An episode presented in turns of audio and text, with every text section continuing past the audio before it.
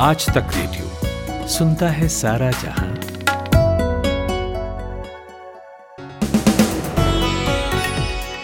नमस्कार 19 नवंबर है आज। दिन है गुरुवार और शाम का खबरनामा दिन भर लेकर हाजिर हूँ मैं अमन गुप्ता। अमेरिका से आई एक रिपोर्ट कहती है कि चीन भारत को अपना प्रतिद्वंदी मानता है और वो ये कोशिश कर रहा है कि भारत के रिश्ते अमेरिका और दूसरे सहयोगी देशों से अच्छे ना रहें। तो क्या वाकई भारत चीन के सामने प्रतिद्वंदी के तौर पर खड़ा है? और इस तरह की रिपोर्ट के सहारे अमेरिका चीन को लेकर अपने कौन से हित साधना चाह रहा है? जम्मू कश्मीर के नगरोटा इलाके में चार आतंकियों को सुरक्षा बलों ने ढेर कर दिया। इन आतंकियों को मारने का व्यू कैसे रचा गया? और इनके पास से कितना बड़ा हथियारों का जखीरा मिला है? जानेंगे। और पंजाब में पराली जलाने का काम अब लगभग खत्म होने वाला है। तो दिल्ली में कब तक घटेगा प्रदूषण? और क्या दिख रहा है पराली जला रहे इलाकों की सैटेलाइट तस्वीर में? बताएँगे। और हैदराबाद में बाढ़ राहत राशि लेने के लिए लाइन में लगी एक महिला ने उसी लाइन में लगे लगे दम तोड़ दिया। इस घटना को लेकर बात करेंगे स्थानीय संवाददाता से, लेकिन पहले सुनिए हेडलाइंस जो प्रतीक वाघमारे लेकर आए हैं।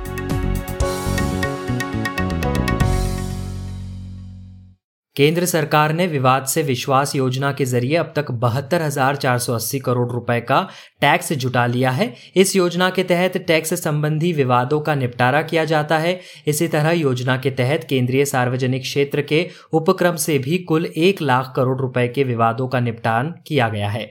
लोन मोरेटोरियम मामले में चल रही सुनवाई के दौरान सुप्रीम कोर्ट ने केंद्र सरकार की अधिसूचना पर सवाल उठाते हुए कहा कि क्रेडिट कार्ड धारकों को ब्याज वापसी का फ़ायदा नहीं देना चाहिए था। कोर्ट ने कहा कि क्रेडिट कार्ड यूज़र कोई कर्ज धारक नहीं है, उन्होंने कोई लोन नहीं लिया है, इसलिए उन्हें लोन मोरेटोरियम के दौरान लगे ब्याज पर ब्याज को वापस नहीं करना चाहिए था। दिल्ली हाईकोर्ट ने हिंदू मैरिज एक्ट के तहत समलैंगिक जोड़ों के विवाह के पंजीकरण की मांग वाली याचिका पर केंद्र सरकार को नोटिस जारी किया है। दिल्ली हाईकोर्ट ने केंद्र सरकार को इस मामले में चार हफ्तों के भीतर हलफनामा दाखिल करने का निर्देश दिया है। अभिजीत अय्यर मित्रा द्वारा दायर की गई इस याचिका में हिंदू विवाह अधिनियम के तहत एलजीबीटीक्यूआईए जोड़ों के विवाह के पंजीकरण की मांग की गई है। सुप्रीम कोर्ट ने अपने फैसले में कहा कि अब सीबीआई जाँच के लिए संबंधित राज्य से अनुमति लेना अनिवार्य होगा। कोर्ट ने कहा यह प्रावधान संविधान के संघीय चरित्र के अनुरूप है। दिल्ली में कोरोना के बढ़ते मामलों के मद्देनजर मास्क नहीं पहनने पर दो हज़ार रुपए का जुर्माना लगाया जाएगा। दिल्ली में अभी चार सौ छियालीस आईसीयू बेड्स और सात हज़ार तीन सौ इकसठ कोरोना बेड्स उपलब्ध है। प्राइवेट अस्पतालों में अस्सी फ़ीसदी आईसीयू बेड्स कोरोना के लिए रिज़र्व किए जाने के बाद 400 और आईसीयू बेड्स बढ़ेंगे। जम्मू कश्मीर में पहली बार होने जा रहे जिला विकास परिषद चुनाव को देखते हुए केंद्र सरकार ने प्रदेश में पच्चीस हज़ार सुरक्षा बलों की तैनाती का फैसला लिया है। इसके तहत केंद्र सरकार ने सुरक्षा कारणों का हवाला देते हुए सभी प्रत्याशियों को सुरक्षित लोकेशन पर भेजने की बात की है। ब्रिटेन के प्रधानमंत्री बोरिस जॉनसन ने एक बड़ी योजना का ऐलान करते हुए कहा कि साल 2030 से ब्रिटेन में पेट्रोल और डीजल की गाड़ियों की बिक्री बंद हो जाएगी। देश में इसके बाद सिर्फ़ इलेक्ट्रॉनिक वाहन ही चलेंगे। ब्रिटेन में न्यू ग्रीन रिवॉल्यूशन योजना लागू कर दी गई है। भ्रष्टाचार के आरोपों से घिरे बिहार के शिक्षा मंत्री मेवालाल चौधरी ने अपने पद से इस्तीफा दे दिया है। बिहार की विपक्षी पार्टी आरजेडी पिछले दो दिनों से लगातार मेवालाल चौधरी के खिलाफ भ्रष्टाचार के आरोपों को लेकर इस्तीफे की मांग कर रही थी। मुंबई हमले के मास्टरमाइंड हाफिज सईद को पाकिस्तान की एंटी टेरर कोर्ट ने टेरर फंडिंग से जुड़े दो मामलों में 10 साल की सजा सुनाई है। सईद के साथ ज़फ़र इकबाल, याहया मुजाहिद और अब्दुल रहमान मक्की को भी सजा सुनाई गई है।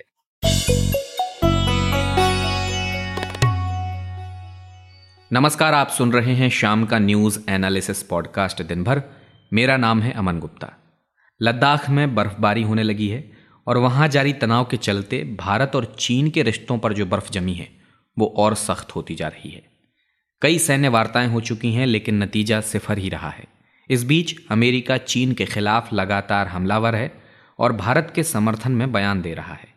अब अमेरिका के स्टेट डिपार्टमेंट की ओर से एक रिपोर्ट सामने आई है, जिसमें दावा किया गया है कि चीन आगे बढ़ते भारत को एक प्रतिद्वंदी के तौर पर देखता है। साथ ही वो अमेरिका और अन्य सहयोगी देशों के साथ भारत के संबंधों को खराब करने की नापाक कोशिशों में जुटा है। रिपोर्ट में यह भी कहा गया है कि चीन इस क्षेत्र के कई देशों की सुरक्षा, स्वायत्तता और आर्थिक हितों को कम कर रहा है।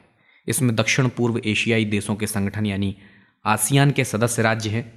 और मेकांग क्षेत्र के साथ साथ प्रशांत द्वीप समूह के राष्ट्र भी शामिल हैं।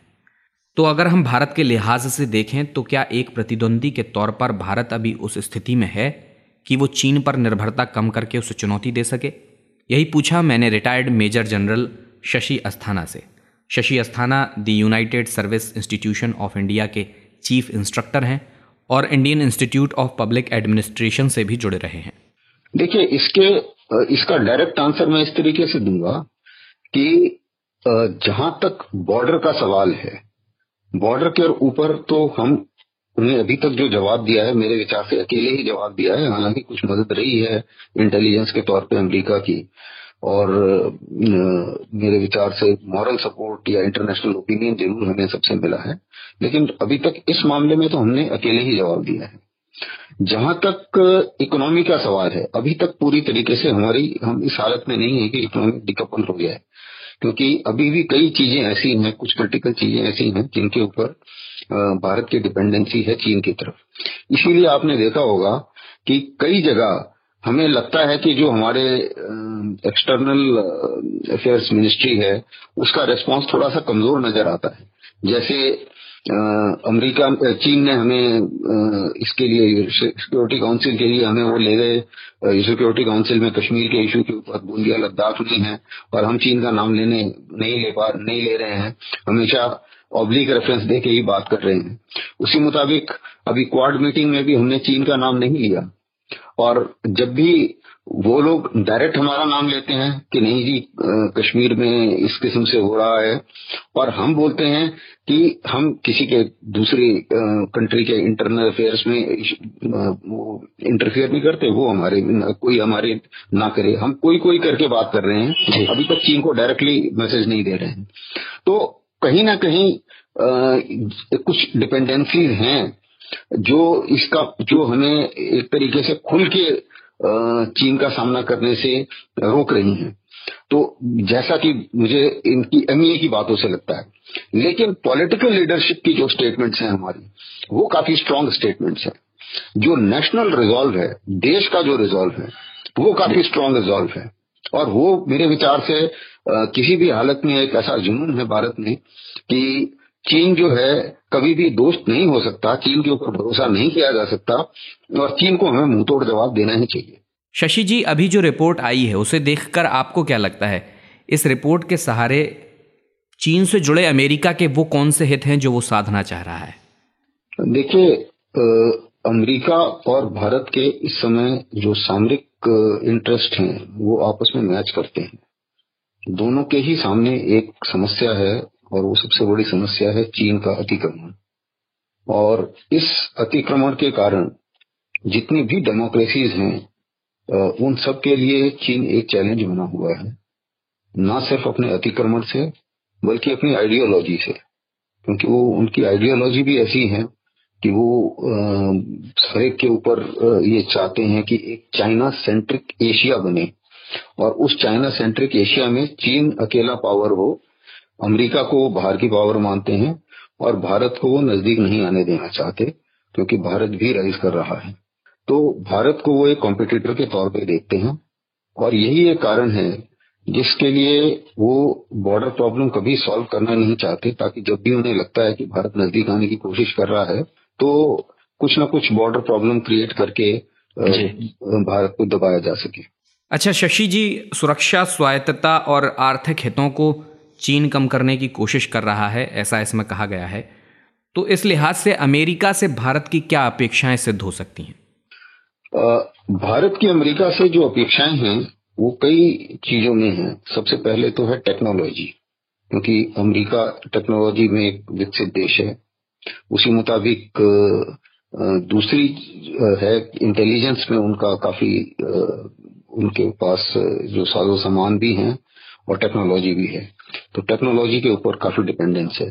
तीसरी जो सबसे ज़्यादा डिपेंड अपेक्षाएँ हैं हमारी अमेरिका से, वो है समुद्री बाउंड्रीज के ऊपर, जिसे इंडो पैसिफिक कहा जाता है। इंडो पैसिफिक में जो अमेरिका के जहाजी बेड़े हैं, वो सबसे सशक्त बेड़े हैं। और अगर हमने कभी भविष्य में अगर ऐसी ज़रूरत पड़ती है कि चीन की सप्लाई लाइन जो है सी लेन्स ऑफ़ कम्युनिकेशन है, उनको रोकना पड़े तो उसमें अमेरिका की मदद निहायत ज़रूरी होगी। उसके मुताबिक अमेरिका के साथ जो कई सारे हम लोगों ने टेक्नोलॉजिकल एग्रीमेंट किए हैं जिससे हमारे पास लेटेस्ट साजो सामान अगर हमें खरीदना पड़ता है या टेक्नोलॉजी ट्रांसफ़र करनी पड़ती है तो उसमें हमें मदद मिल सकती है। जी। इंटर ऑपरेबिलिटी भी हम लोगों की आपस में काफ़ी इम्प्रूव हो रही है जहाँ तक समुद्री सीमाएँ हैं। तो इंडो पैसिफिक में मेरे को लगता है कि भारत और अमेरिका का हमारी अपेक्षाएँ जो हैं अमेरिका से काफ़ी हैं और अमेरिका की अपेक्षाएँ हमारे से काफ़ी हैं। ये थे retired major general Shashi Asthana. सुबह सुबह ऐसा लगता है कि सबकी गाड़ी छूट रही है, लेकिन न्यूज़ भी तो मिस हो रही है। स्कूल कॉलेज या ऑफ़िस की पूरी तैयारी तो हो जाती है, मगर देश दुनिया की अपडेट्स ले पाते हैं क्या? तो आपकी प्रॉब्लम का स्मार्ट सॉल्यूशन ये है कि अपनी सुबह की शुरुआत आप आज तक रेडियो के साथ कीजिए। कल क्या हुआ? और आज क्या हो सकता है? सटीक एनालिसिस पहले बड़ी खबरें और फिर अखबारों के चुनिंदा मोती। ये है सुबह का खबरनामा, आज का दिन। मेरे यानी नितिन ठाकुर के साथ। अभी दो दिन पहले ही दिल्ली के सरायखा इलाके से दिल्ली पुलिस की स्पेशल सेल ने जैश ए मोहम्मद के दो आतंकियों को गिरफ़्तार किया था। अब इसी क्रम में आज जम्मू कश्मीर के नगरोटा इलाके में सुरक्षा बलों ने एनकाउंटर में चार आतंकियों को मार गिराया है। इनका भी ताल्लुक जैश ए मोहम्मद से बताया जा रहा है। जम्मू श्रीनगर नेशनल हाईवे पर सुबह करीब पाँच बजे सुरक्षा बलों की आतंकियों के साथ मुठभेड़ हुई। समाचार एजेंसी एएनआई के संवाददाता से वहाँ एक चश्मदीद ने क्या कहा, सुनिए। जनाब, ये ना कोई साढ़े तीन बजे के करीब हमें फायरिंग की आवाज़ सुनाई दी।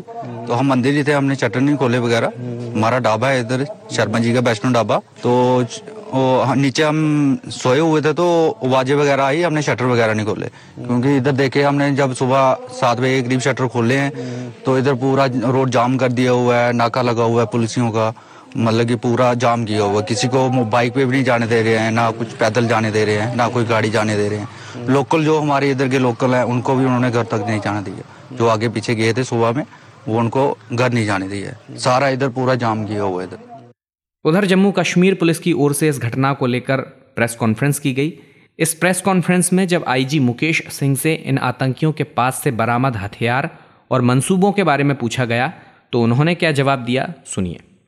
देखिए, जो हथियार और असला एमिनेशन जो बरामद हुआ है, ये पिछले कुछ सालों की हिस्ट्री में सबसे बड़ी खेप है। आप ये मान के चल लें कि हर आतंकवादी के पास तीन बड़े हथियार और एक छोटा हथियार था। जो कि अपने आप में आज तक सबसे पहला ऐसा वाक्य है जिसमें कि इतनी बड़ी मात्रा में हथियार बरामद हुए। ऐसा लगता है कि इनके मंसूबे काफ़ी बड़े थे जिनको विफल कर दिया गया है। तो घटना के बारे में जानकारी लेने के लिए आज तक रेडियो के संवाददाता सुनील भट्ट भी पहुँचे थे। तो उन्होंने जम्मू आईजी मुकेश सिंह से जब ये पूछा कि एनकाउंटर को कैसे अंजाम दिया गया तो उन्होंने क्या बताया सुनिए। ये सुबह मुठभेड़ पाँच बजे शुरू हुई थी तकरीबन। जिसमें कि जो नाका पार्टी है, उन्होंने एक ट्रक को रोका था, जिसका ड्राइवर फरार हो गया। और जब ये ट्रक की तलाश शुरू हुई तो अंदर से हमारे ऊपर फायर आया। इसकी जवाबी कार्रवाई की गई और इस प्रक्रिया में चार आतंकवादी मारे गए और उनसे काफ़ी भारी मात्रा में असला बारूद बरामद हुआ। ये थे जम्मू आईजी मुकेश सिंह। अगली खबर पर बढ़ने से पहले आपको आज के पॉडकास्ट के बारे में बता देते हैं। तो आज के पॉडकास्ट में कुलदीप मिश्र ने शुभम यादव से बात की है। शुभम ने सेंट्रल यूनिवर्सिटी ऑफ़ कश्मीर के इस्लामिक स्टडीज़ के एंट्रेंस एग्ज़ाम में टॉप किया है। पहली बार ऐसा हुआ है कि एक गैर मुस्लिम ने यहाँ की इस्लामिक स्टडीज़ एंट्रेंस में टॉप किया है। तो इस पॉडकास्ट में शुभम ने अपने विचारों को बड़े मज़ेदार तरीके से रखा है। इन्हें जानने के लिए आपको ये पॉडकास्ट ज़रूर सुनना चाहिए। हमारे वेब पेज पर आपको ये पॉडकास्ट मिल जाएगा। वेब पेज का पता है आज तक डॉट इन स्लैश पॉडकास्ट आप सुन रहे हैं आज तक रेडियो। दिवाली के पहले और बाद में एनसीआर के कुछ इलाकों का एयर क्वालिटी इंडेक्स हज़ार तक चला गया। इस पर काबू पाने के लिए एनजीटी ने पटाखों पर पाबंदी लगाने का फैसला लिया, जो अब भी लागू है। बावजूद इसके परिणाम अच्छे नहीं दिख रहे हैं, क्योंकि पटाखे ही नहीं, इसमें बड़ा हिस्सा है पराली के धुएँ का। हर साल पंजाब, हरियाणा और उत्तर प्रदेश के कई इलाकों में पराली जलाने की वजह से प्रदूषण में भारी बढ़ोतरी दर्ज की जाती है। लेकिन अब पराली जलावन से जुड़ी पंजाब से आ रही खबर थोड़ा सा सुकून देने वाली है। कहा जा रहा है कि पंजाब में पराली जलाने की समस्या अब अपने आखिरी चरण में है। तो पंजाब में फ़सल की कितनी कटाई हो चुकी है और कब तक दिल्ली वालों को साफ़ हवा नसीब होगी, यही पूछा मैंने आज तक रेडियो के पंजाब में मौजूद संवाददाता मंजीत सहगल से। जी, देखिए, दिल्ली वालों के लिए सचमुच एक राहत भरी खबर है, क्योंकि पंजाब में जो धान की फ़सल की कटाई थी, उसका काम पिचानवे फ़ीसदी तक पूरा हो गया है और जो पाँच फ़ीसदी अभी कटाई बची हुई है, वो एक हफ़्ते के भीतर सिमट जाएगी। ये, वो वेराइटीज हैं जो लेट मेच्योरिंग वेराइटीज हैं, इसलिए, उसके लिए थोड़ा सा वक्त लग रहा है। कुल मिला के मानिए कि एक हफ़्ते के भीतर सारी कटाई निपट जाएगी और अगर ये मान ला, मान लिया जाए कि एक हफ़्ते के भीतर ये कटाई निपट जाएगी तो बाकी जो पराली जलाने का सिलसिला है, वो अगले दो हफ्तों के भीतर सिमट सकता है। यानी दिल्ली वालों के लिए राहत भरी खबर है। जैसे ही पराली जलाना थमेगा, वैसे ही धीरे धीरे जो एयर क्वालिटी इंडेक्स है, उसमें इंप्रूवमेंट आएगी। और अगर बात पंजाब से एयर क्वालिटी इंडेक्स की बात करें तो लुधियाना और जो दूसरे औद्योगिक क्षेत्र हैं, और जो दूसरे शहरी और ग्रामीण क्षेत्र है, उनमें धीरे धीरे जो एयर क्वालिटी इंडेक्स है, उसमें इम्प्रूवमेंट आ रही है। पहले से ही दिवाली के आसपास भी इम्प्रूवमेंट देखी गई थी। तो अब दिल्ली का जो एयर क्वालिटी इंडेक्स है उस पर भी इसका प्रभाव पड़ेगा। अच्छा मंजीत प्रशासन और किसान पराली की समस्या को लेकर क्या उपाय कर रहे हैं? और सैटेलाइट से जो पराली जलाने वाले इलाकों की तस्वीरें ली जाती रही हैं हाल ही में आई तस्वीरें क्या कहती हैं? सबसे पहले सैटेलाइट से ली गई तस्वीरों की सच्चाई जान लेते हैं।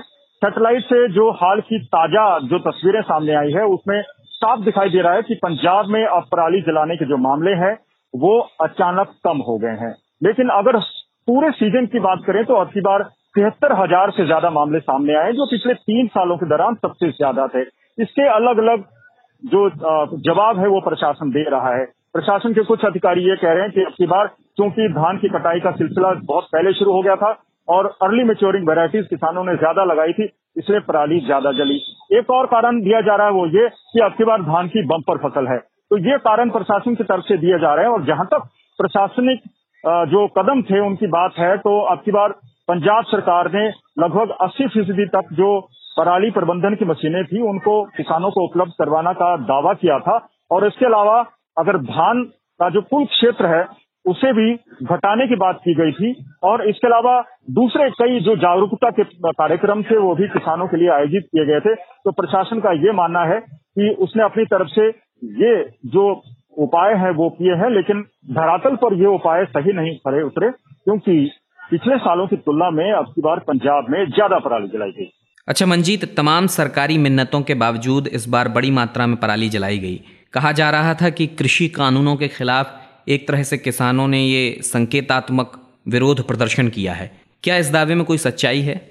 देखिए जितने भी कारण हमने गिनाए जो अब की बार ज़्यादा पराली जलाने के कारणों के लिए जिम्मेवार है उसमें एक कारण ये भी है कि अब की बार जो किसान है वो केंद्र सरकार से खासे नाराज़ हैं। केंद्र ने जो तीन नए कृषि कानून लाए हैं, उनसे पंजाब में आंदोलन की चिंगारी भड़की हुई है। पिछले डेढ़ महीने के दौरान किसान सड़कों पर है और टोल प्लाजा पर और यहाँ तक कि रेलवे स्टेशन पर धरने प्रदर्शन कर रहे हैं। तो कुछ किसान नेताओं से हमारी बातचीत हुई तो उनका ये मानना है कि किसानों ने अब की बार विरोध स्वरूप भी पराली जलाई है और खुलेआम कई बार सरकार को ये चैलेंज भी किया गया कि हम तो पराली जलाएँगे, भले ही प्रशासन उनके खिलाफ कोई कार्रवाई भी करे। जहाँ तक प्रशासनिक कार्रवाई की बात है, आठ हज़ार से ज़्यादा जो केसेस हैं, वो दर्ज किए गए हैं, लेकिन एफआईआर की बात करें तो अभी तक जो प्राथमिकी है, वो सिर्फ़ 16 दर्ज की गई है।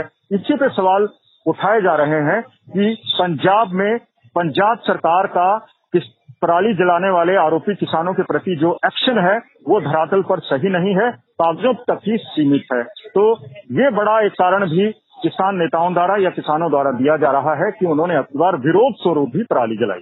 ये थे पंजाब से आज तक रेडियो के संवाददाता मंजीत सहगल। हमारे देश में लाइनों में लगकर होने वाली मौतों का मानो इतिहास रहा है। नोटबंदी में नोट बदलवाने की लाइन में मौतें हुई। कोरोना के दौरान राशन की लाइन में लोगों की मौतें हुई। अब हैदराबाद से खबर आई है कि दस हज़ार की बाढ़ राहत राशि लेने पहुँची एक चौवन साल की महिला की, लाइन में लगे लगे मौत हो गई। लाइन में खड़े वो अपनी बारी का इंतज़ार कर रही थी, तभी अचानक बेहोश होकर वो गिर गई। लोगों ने देखा तो उसकी साँसें थम चुकी थीं। महिला किसी तरह दम साध कर उस बाढ़ से तो बच गई, जिसकी डरा देने वाली तस्वीरें बीते महीने पूरे देश ने टेलीविज़न और सोशल मीडिया पर देखी। लेकिन बाढ़ की राहत राशि वाली लाइन ने उसे बेदम कर दिया। हैदराबाद में आज तक रेडियो के संवाददाता आशीष से मैंने बात की और पूछा कि ये स्थिति क्यों बनी और इस घटना को लेकर पुलिस का क्या रुख है। जी, देखिए, हैदराबाद में बारिश हुई, उसके बाद फ्लडिंग हुई, बाढ़ से हालात पैदा हुए और बाढ़ से में डूबे लोगों को राहत के तौर पे तेलंगाना राज्य समिति सरकार ने दस हज़ार रूपए के कैश मुआवजे का ऐलान किया था। पहले शुरुआती दौर में जब मुआवजे का वितरण शुरू हुआ तो आरोप ये लगे कि रूलिंग पार्टी के जो समर्थक हैं या उनके नेता हैं, वो इस पैसे का बंदरबाद कर रहे हैं। उसके बाद फिर सरकार ने तय किया कि इसको मी सेवा केंद्र जो होते हैं, जो सरकार के द्वारा संचालित केंद्र होते हैं, वहाँ पर फ्लड रिलीफ के लोग विक्टिम जो हैं, वो जाकर रजिस्टर करेंगे और वहाँ से उनको हाथों हाथ कैश का मुआवजा मिलेगा। लेकिन इस घोषणा ने भारी हज़ारों की तादाद में मी सेवा केंद्रों के बाहर पूरे हैदराबाद शहर में लोगों को खासकर महिलाओं और जो यंग थे उनकी भीड़ इकट्ठा कर दी। और इसी कड़ी में दुखद है कि बुधवार को एक करीब चौवन साल की महिला गोलकुंडा इलाके में वो लाइन में खड़ी थी मुआवजे का इंतज़ार कर रही थी अपनी पारी का इंतज़ार कर रही थी। आ, लेकिन उसकी दुखद मौत हो जाती है। पुलिस ने एक संदेश एक मौत का मामला दर्ज किया है और ये माना जा रहा है कि वो पहले से बीमारी से ग्रसित थी और इसकी वजह से उसकी मौत हुई है। आशीष, चूँकि अब मुआवजा देने की जो प्रक्रिया थी, वो निकाय चुनाव के चलते बंद कर दी गई है। क्या इस घटना का कोई सियासी असर देखते हैं? जी हाँ मुख्यमंत्री के चंद्रशेखर राव ने साफ़ तौर पे अपोजिशन भारतीय जनता पार्टी और कांग्रेस पर आपको आरोपित किया है। उनका कहना है कि इन दोनों पार्टियों की वजह से, विपक्षी पार्टियों की वजह से मुआवजे का वितरण बर्ड हो गया और जो प्रभावित लोग हैं, उन तक राहत नहीं पहुँच पा रही है। दूसरी तरफ़, दोनों विपक्षी दलों का कहना है कि सरकार और जो रूलिंग पार्टी है, तेलंगाना राज समिति, वो इस पैसे को बांट कर वोटरों को इन्फ्लुएंस कर रही थी। गौरतलब है कि एक दिसंबर को ग्रेटर हैदराबाद म्यूनिसिपल कॉरपोरेशन के चुनाव होने हैं वोटिंग होनी है और इसकी गिनती चार दिसंबर को होगी। अच्छा आशीष, कोरोना का दौर है और इस स्थिति में मी सेंटर्स पर भीड़ हो जाएगी। ज़ाहिर तौर पर ये सरकार को पता ही होगा। तो क्या कारण रहे सरकार को ऐसा क्यों करना पड़ा? और क्या पहले घर घर जाकर जो राहत राशि बांटी जा रही थी, उसमें किस तरह की मुश्किलें आ रही थी? जी हाँ मी सेवा केंद्रों को इसका पॉइंट सेंटर बनाने से पहले जब मुआवजे घर घर जाकर वितरित किया जा रहा था, तब भी हमने देखा और हमने इसको रिपोर्ट भी किया था कि काफ़ी बड़ी तादाद में लोगों ने आरोप लगाए थे कि पैसे का बंदरबाट हो रहा है, या तो दस हज़ार रुपए पूरी तरीके से उनको नहीं भेजे जा रहे हैं या मिल रहे हैं, अधिकारी और बिचौलिए पैसे खा रहे हैं, या फिर जो लोग सही रूप से प्रभावित हैं, जो वाकई प्रभावित थे बाढ़ से, उनको राहत सामग्री नहीं मिल रही थी। तो शुरुआत से इस मुआवजे को लेकर काफ़ी आरोप प्रत्यारोप और राजनीति चलती रही है। अच्छा आशीष, मैं ये भी समझना चाहूँगा कितने लोगों को मुआवजा मिल चुका है? स्टेट इलेक्शन कमीशन ने अब तो मुआवजा वितरण बंद कर दिया है, लेकिन अभी भी जो माने तो हज़ारों की तादाद में लोग हैं।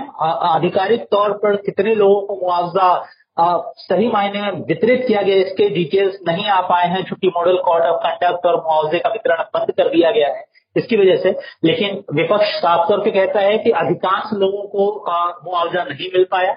वहीं रूलिंग पार्टी कह रही है कि उन्होंने करीब नब्बे प्रतिशत लोगों को मुआवजा पहुँचा दिया है। ये थे हैदराबाद से आज तक रेडियो के संवाददाता आशीष। तो इसी के साथ दिन भर में आज खबरों का सिलसिला यहीं थमता है। अमन गुप्ता के साथ थे आप। इस कार्यक्रम की साउंड मिक्सिंग की है कपिल देव सिंह ने। आज तक रेडियो के पॉडकास्ट आप अगर सुन रहे हैं, आपको पसंद आ रहे हैं, अगर कोई खामी लग रही है तो हमें रेडियो एट आज तक डॉट कॉम पर आप ईमेल कर सकते हैं। सोशल मीडिया पर हमारी मौजूदगी है तो हमारे साथ सोशल मीडिया पर जुड़िए। आज तक रेडियो के कार्यक्रम आप तमाम ऑडियो ओ टी प्लेटफॉर्म जैसे Spotify Google podcast Apple podcast Podchaser या जियो सावन पर भी सुन सकते हैं। तो वहाँ हमारे कार्यक्रमों को आप सब्सक्राइब कर लीजिए, ताकि आपको समय से अपडेट मिलता रहे। अमन गुप्ता को इजाज़त दीजिए। नमस्कार।